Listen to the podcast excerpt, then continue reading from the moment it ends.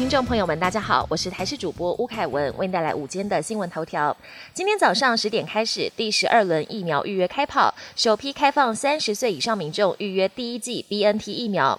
二十二号中午就截止预约，而目前 BNT 疫苗供货稳定，数量相对充足，也让外界疑惑：BNT 跟莫德纳同属 mRNA 疫苗，为何不尽快开放 AZ 混打 BNT？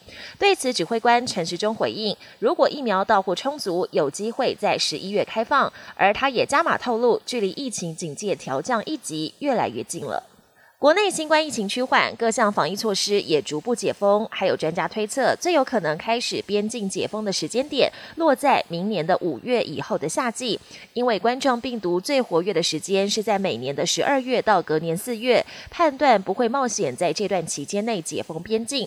不过，我国防疫成功却也有副作用，像是不少基层诊所已经亏损倒闭，恐怕会成为未来边境解封后的隐忧。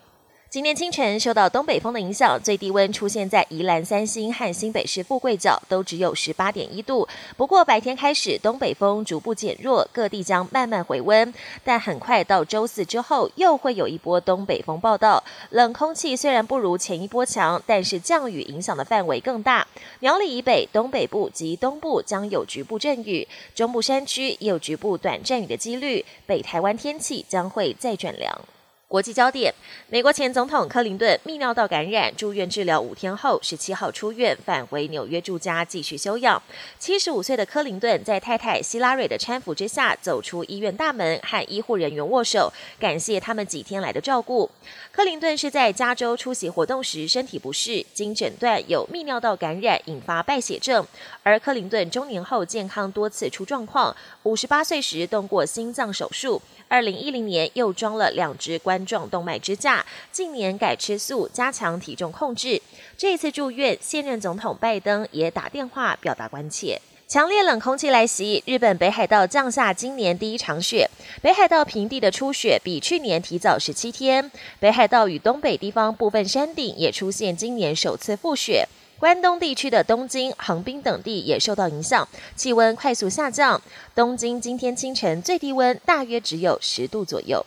英国的威廉王子关注地球环保议题，日前才受访批评大家竞相上太空。威廉呼吁世上优秀的头脑应专注于解决地球上的环保问题，而不是寻找下一个适合居住地。